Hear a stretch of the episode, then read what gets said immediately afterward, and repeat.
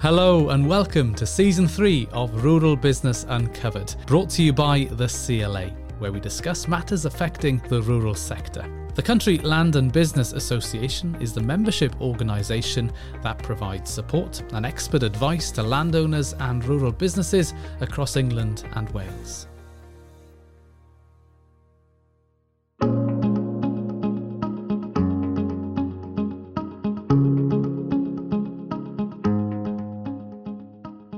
The UK hosted the 26th UN Climate Change Conference, COP26, in Glasgow between the 31st of October and the 13th of November this year. The COP26 summit brought parties together to reach a global agreement on how to tackle climate change and accelerate action towards the key goal of the Paris Agreement to limit warming to 1.5 degrees. In the lead up to COP26, the UK government published several reports on how the UK economy will transition to net zero, such as the Net Zero Strategy Heat and Buildings Strategy, and the Treasury's Net Zero Review. With climate change an increasing urgent priority on the global political agenda, what does this mean for farming? Well, here to tackle this question and much more, we're joined by Alice Green, CLA's Land Use Policy Advisor uh, for Climate and Water. Uh, I'm also joined by John Foot, Head of Environment and Resource Management uh, at the AHDB. Welcome both. Great to have you on this podcast. Um, Alice, if I can just start with you, tell us a bit about your role with the CLA. Hi, yeah. So, as you've said, I'm in the land use policy team um, with the CLA. So, I focus on climate and water. So, I'm really there to give advice to members on these topics um, and to kind of see how the policy develops in these areas. There's obviously a lot of change going on in how we need to tackle the climate at the moment. Absolutely. Well, thank you, Alice. Uh, John, over to you. Tell us about your background and your role with the AHDB. Thank you. So I manage a, a small team. Uh, I'm the head of environment at AHDB, uh, and we have a focus in supporting our levy payers to uh, prepare and be uh, better adapted to manage climate change, both in terms of the way that climate change will impact their day-to-day businesses, but also to look at you know future opportunities in terms of carbon, uh, carbon markets uh, and we also support them with you know issues around water, uh, soil management, uh, uh crop health, etc. All of those things are interlinked, uh, and it's quite a complicated landscape. So we're really just trying to help them navigate through that. Well, thank you, John, and thank you both once again for for uh, introducing yourselves. Um, I just want to start by getting a grasp of what's what's the attitude of farmers towards climate change. And John, if I can start with you, you work obviously with your levy payers uh, uh, across the country. Do, are they embracing climate change as as a business opportunity, or is there some nervousness or some skepticism? I would say that you know uh, many farmers are already taking positive action uh, on their farms to deliver you know good environmental and climate positive outcomes, uh, while still trying to produce you know food and you know products that the consumer wants. So we mustn't lose sight of that. And there have been significant reductions in emissions since you know the 1990 baselines, but this doesn't hide the size of the challenge uh, and to be honest, if the targets were too easy, I don't think you know the public or any other uh, sort of stakeholder would thank us for that. So I think they're quite nervous about the, the, the, scale of the challenge and also the complexity of the challenge, but they see where the opportunities potentially lie and they want to get there. But what I would say is that they're probably frustrated by the complexity of com- uh, conflicting messages, uh, the plethora of tools, the multiple asks for the same data and information that they're being asked for. So, what we've got to do, and especially uh, we at AHDB have got to work with all of those who are uh, interested in carbon markets, along with you know the you know techniques and approaches that can help farmers move towards net zero, and simplify that landscape so that you know farmers almost have a roadmap that they can choose the best options for their farm and their business, but enable them and make it easier for them to move in, in the right direction. Because at the moment, it's it's too complicated and a bit confusing. Yeah, Alice, would you agree with that? Is the complexities um, being uh, somewhat of a frustration to farmers and landowners? Yeah, I would definitely agree with John's point on complexity. So the CLA undertook a survey on climate change with our members um, over the summer of 2021 to try and provide a bit of a snapshot on what, what people are thinking. Um, we had a pretty good sample size. We had a, uh, over a thousand responses, and these were telephone interviews good range of holding size. So about 50% had less than 100 acres, 50, uh, 50% had more than 100 acres, um, and also quite good spread across um, England and Wales. But the survey results showed that only 48% believe they're able to reduce their holdings' impact on climate change. And I think that really reflects how complex this is. So people aren't feeling that they can really take action. Um, the results really showed that they're with regards to farmers' attitude to climate change, there's still sort of some work to be done to ensure that they actually feel that they can have an active role in mitigating and, adapting to climate change. And I think guiding people through these kind of complex zones and trying to simplify things and how they can access funding, um, what they should be doing, um, what what the right thing to do is, is going to be really key. And I guess the starting point, John, is, is to understand the baseline where we're starting from. And picking up on one of your points that there's a plethora of calculators there, carbon calculators.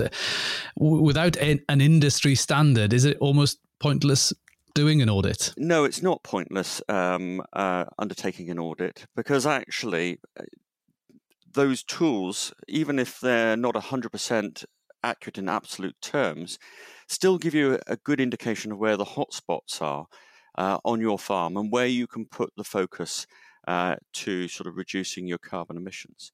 And let's remember, carbon is uh, money. You know, at the end of the day, those products that are high carbon footprints uh, usually come at high cost, and they're usually the, the, the, sort of areas that you have the ability to sort of optimize and control to a greater degree than maybe you know what the weather is doing, what your your soils, uh, what your livestock are doing at a, a particular point in time, because you can control that within a year. So I would say, you know, go out and measure your carbon footprint. Create a plan. You know, focus on the things. You know, it's it's really about marginal gains rather than a big bang. You know, concentrate on the things that will make a difference to your bottom line. It will make a difference to your your carbon footprint maybe talk about what you've done in terms of creating that plan with your customers because and you can say you're working towards developing an action plan or you can say you've got a plan uh, and you know part of that plan might be improving your baselines and understanding where you are. Uh, then you know keep measuring and look at you know what's changing around you in terms of market conditions legislation what your consumers want what's happening in terms of your business and adapt that plan as you need to and keep trying to reduce the emissions overall.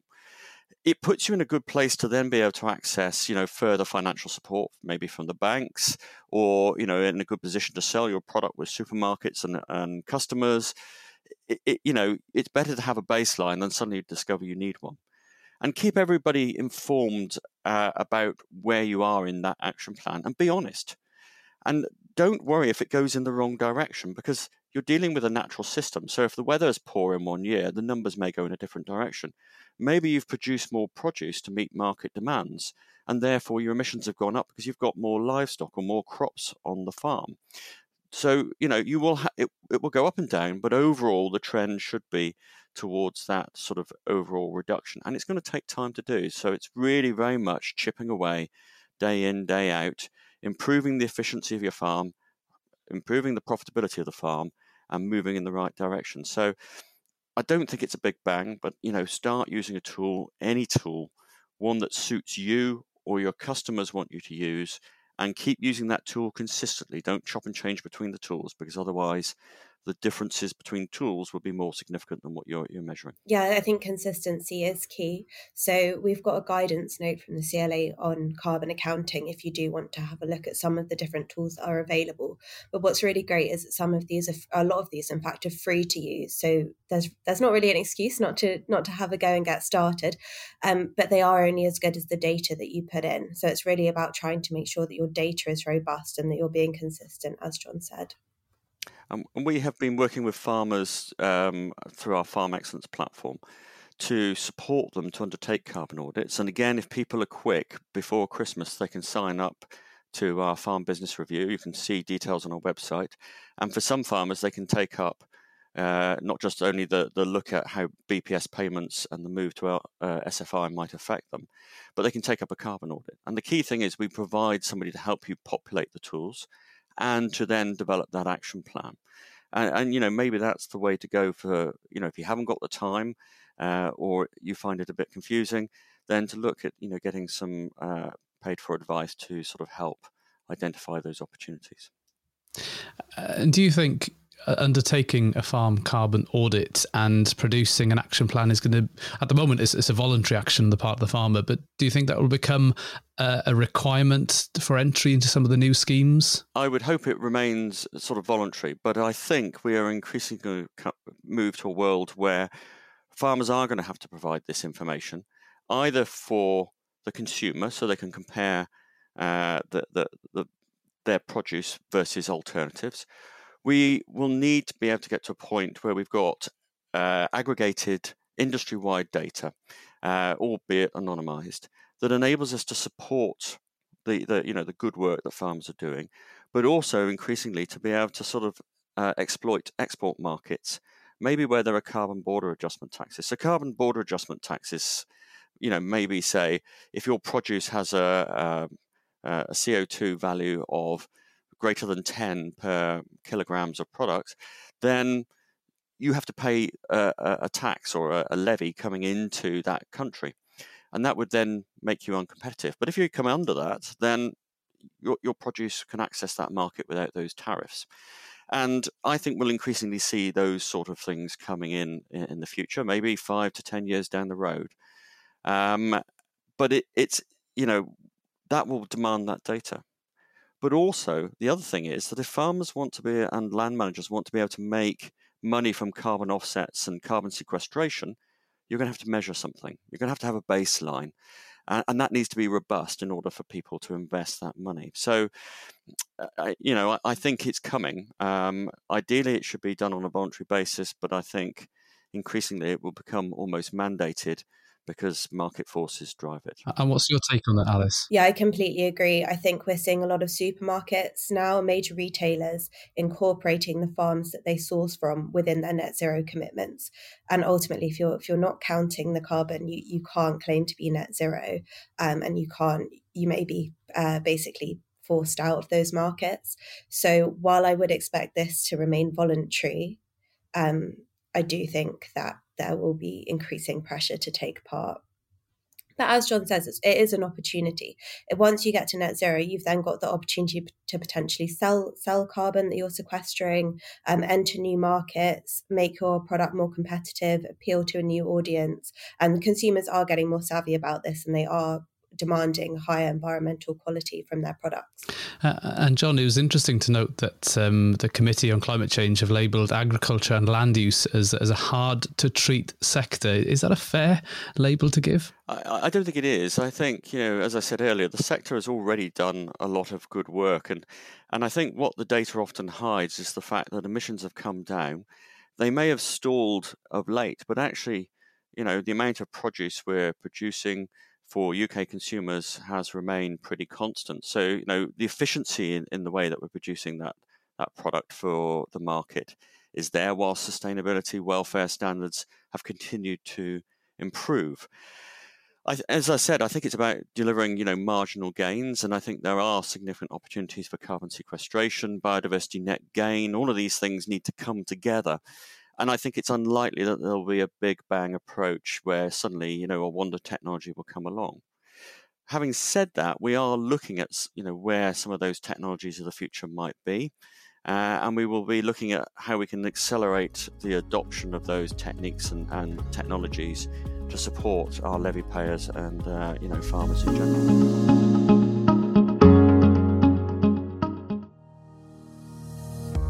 For members, CLA Insurance are more than just a broker. We are trusted advisors, providing the highest level of service and value for money for farm, land and estate, home, motor, as well as business, legal expenses, and trustee indemnity insurance. Contact the CLA insurance team today on 01234 230 295 or visit www.clainsurance.co.uk for a no obligation quotation.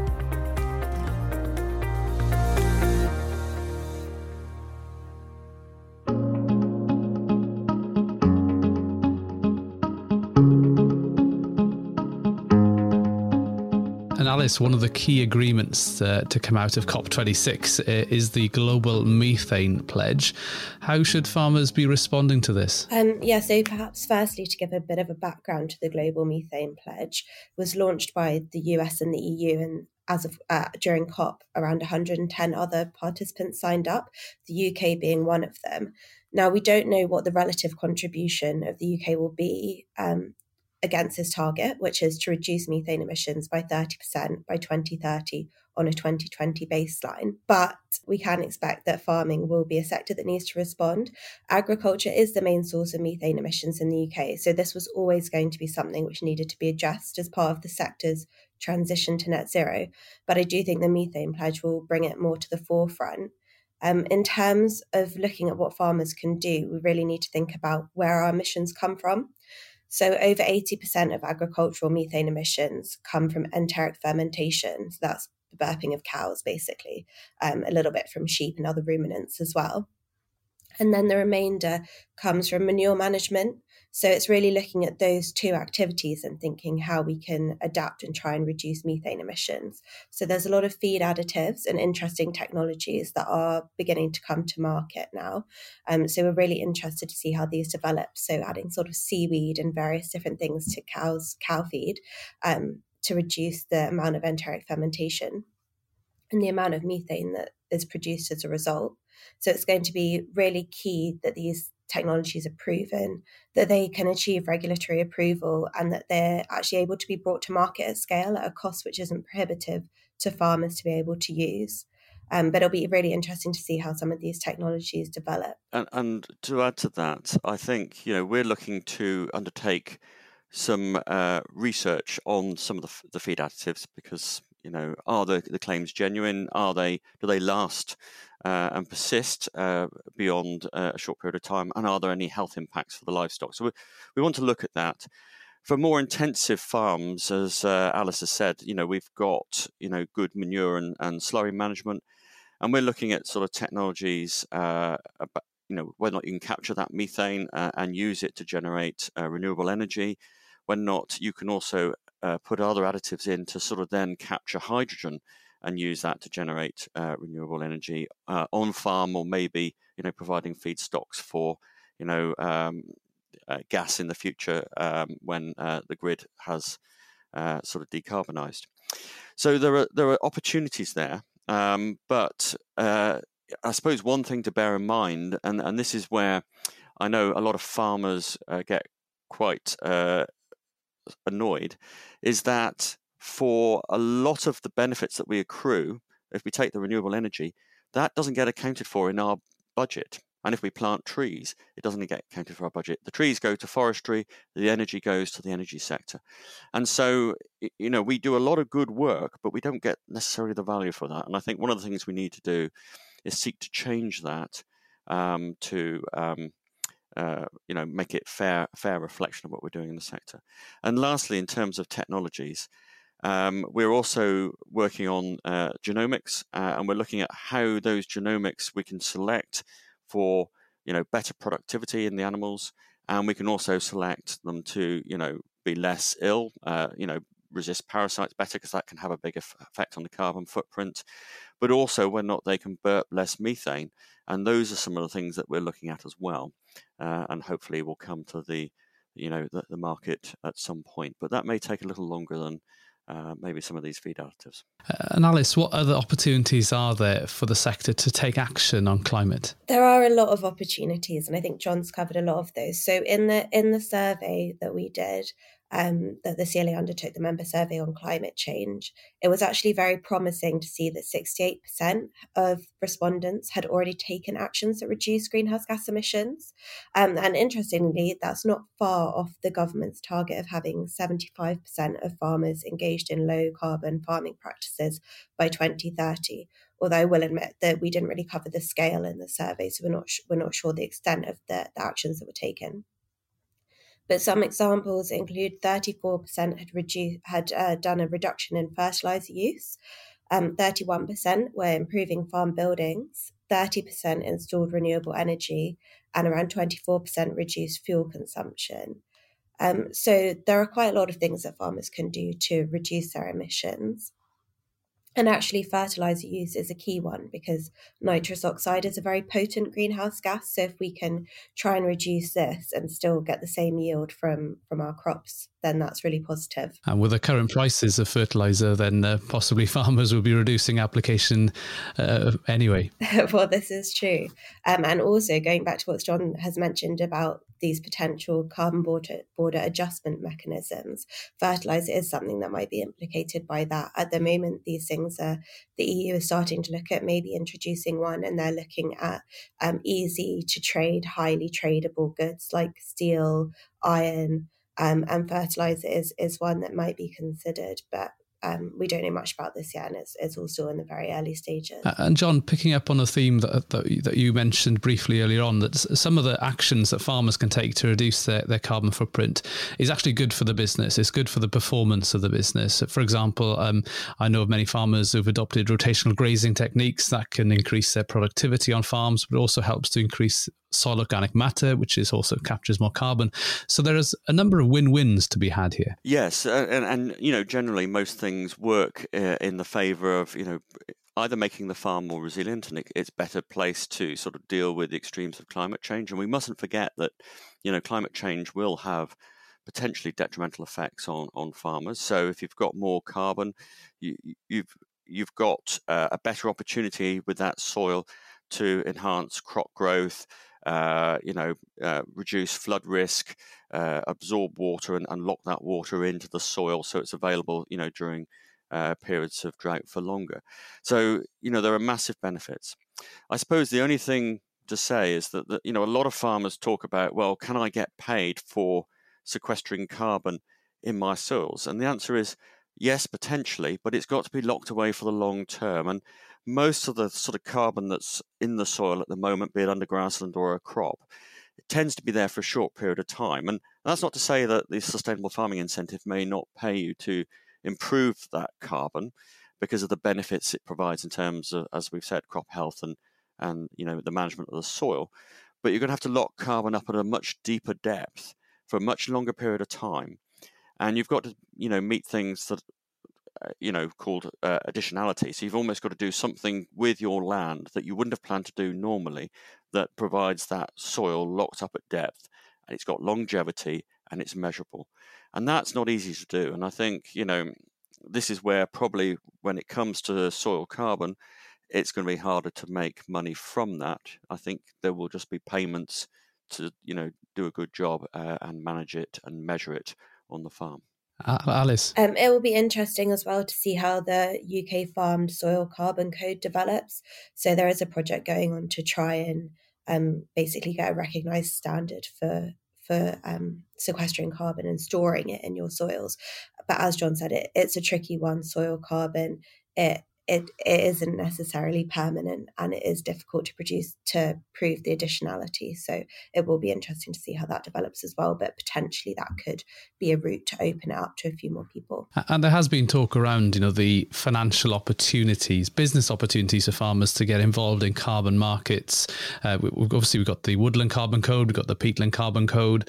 Um, but there is a degree of, um, I guess, skepticism around, well, an understanding that farming needs to meet net zero first and only sell any surplus credits, or you don't want to rush into selling credits which you might need at some point in the future. Is there some sort of a, a slight a draw to, to, to take advantage of, of the market, but also some, well, sh- should I reconsider? Should I be sort of cautious about jumping in and selling credits too early on in the market? John, what, what what's your view on that? So uh, th- there are several things to unpack there. Uh, so first of all, I would say the price of carbon at the moment is too low, and that is reflects the lack of maturity in the market, uh, the lack of uh, standards to underpin, you know, uh, the, the way that we can uh, measure offsets and, and demonstrate that they're good quality offsets for those in uh, other parts of UK PLC. So that uncertainty means that the price is low, and actually, if you wait a bit longer, potentially you could get a price that uh, is much more reflective of the, the sort of risks that you are taking as a farmer. I, I would say that we need to think about how we develop the market. And if we wait until 2050, there will be no market. So there needs to be some, you know, projects, good quality projects that almost act as demonstrators. Uh, and there maybe needs to be some sort of uh, form of public money to support those to help de-risk them for both the investors uh, and the landowners uh, and farmers who are, are sort of taking part in that but I think you know we really do need those standards. We need to also deal with some of the legal niceties. So we don't have, you know, necessarily the covenants that enable you to, you know, lock up some of those projects in perpetuity. There is talk under the Environment Bill of changing um, uh, deeds so that you can put some of these covenants for managing land for biodiversity or for carbon into those deeds, and therefore it protects them. And also, we need to think about risk. So if you're managing uh, maybe you've, you've, you've, agreed to plant trees as part of a carbon offset project. What happens if those trees burn down? Who's liable for that? What sort of payments do you get in perpetuity for the maintenance of trees? You don't just plant them and forget about them. They require thinning and, and other sort of protection. Those sort of things aren't there at the moment. And so, you know, I would say be very careful when entering into these agreements. Um, you know, seek legal advice uh, and, you know, do your due diligence and make sure you're happy. If you're happy, then great, go for it. But uh, otherwise, I, I would uh, potentially wait until we've got some of those legal niceties and standards around it. And in terms of thinking about whether you should be using the carbon that you're sequestering for insetting um, and ensuring that you're reaching net zero or, or selling it to an external company for their use as an offset, that's going to be an individual decision I would always recommend that you do aim to reach net zero yourself first, um, particularly as we've mentioned with the increasing pressure on supply chains that they should be net zero. And this incorporation of, of supply chains within uh, retailers' net zero commitments. Um, and then you can look at, at selling that additional carbon on. And also, that kind of gives you the time to really understand your baseline, understand what actions work for you on your holding, um, and let the market develop a bit before you before you look into sell offsets. Uh, and Alice, what's stopping farmers doing more? Do you think are there any barriers to, for transitioning to net zero? So we mentioned the complexity, but I think the other thing that came that came through the survey was really a lack of incentives. So with our member climate change survey, only 19% had taken action to on climate because of government incentives, and just 15% were taking action to meet customer needs.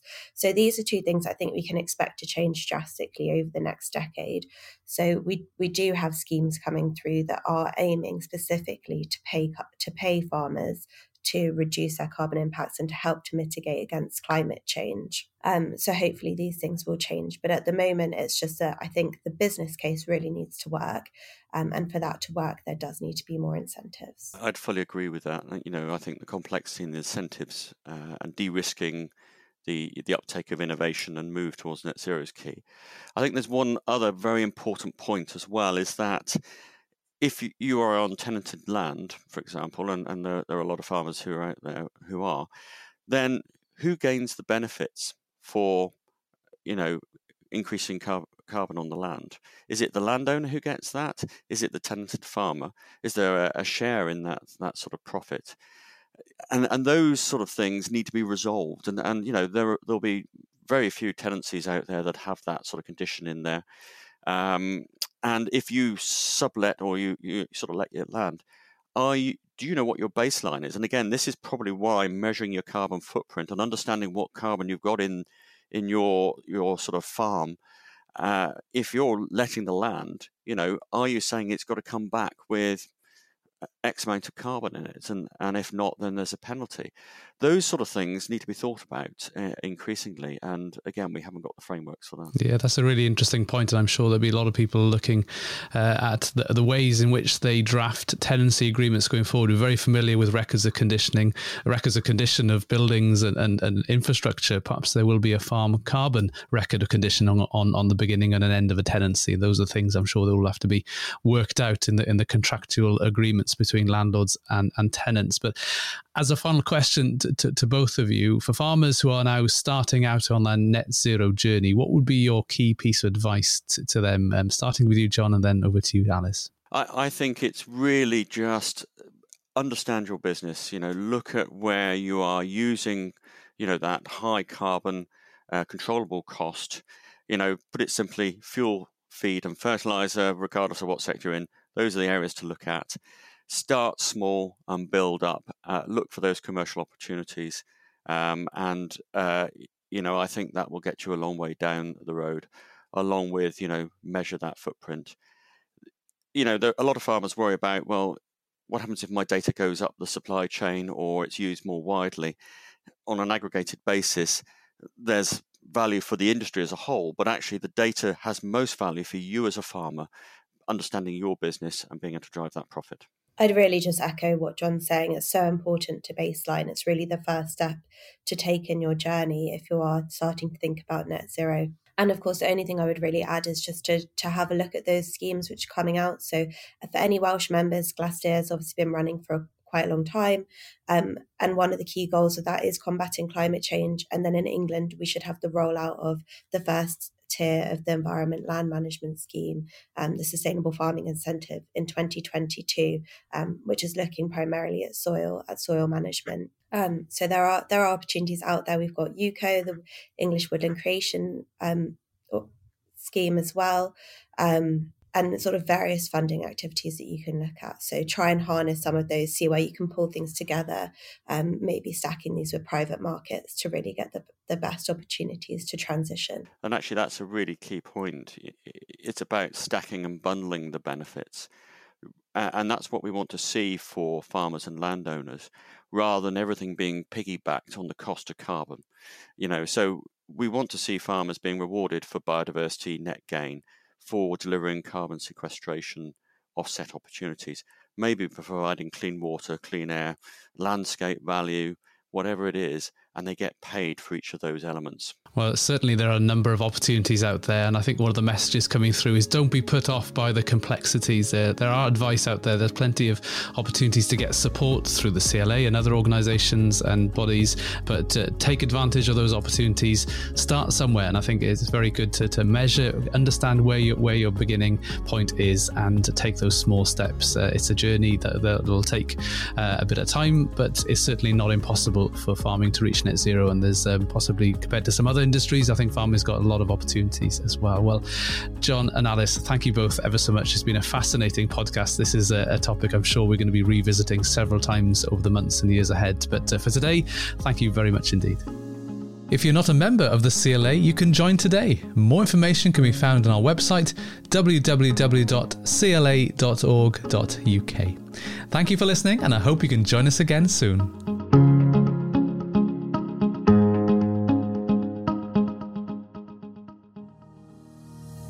You've been listening to the Rural Business Uncovered podcast, the CLA's weekly podcast released every Friday. You can find all our episodes wherever you get your podcasts, or just search Rural Business Uncovered on your chosen podcast provider.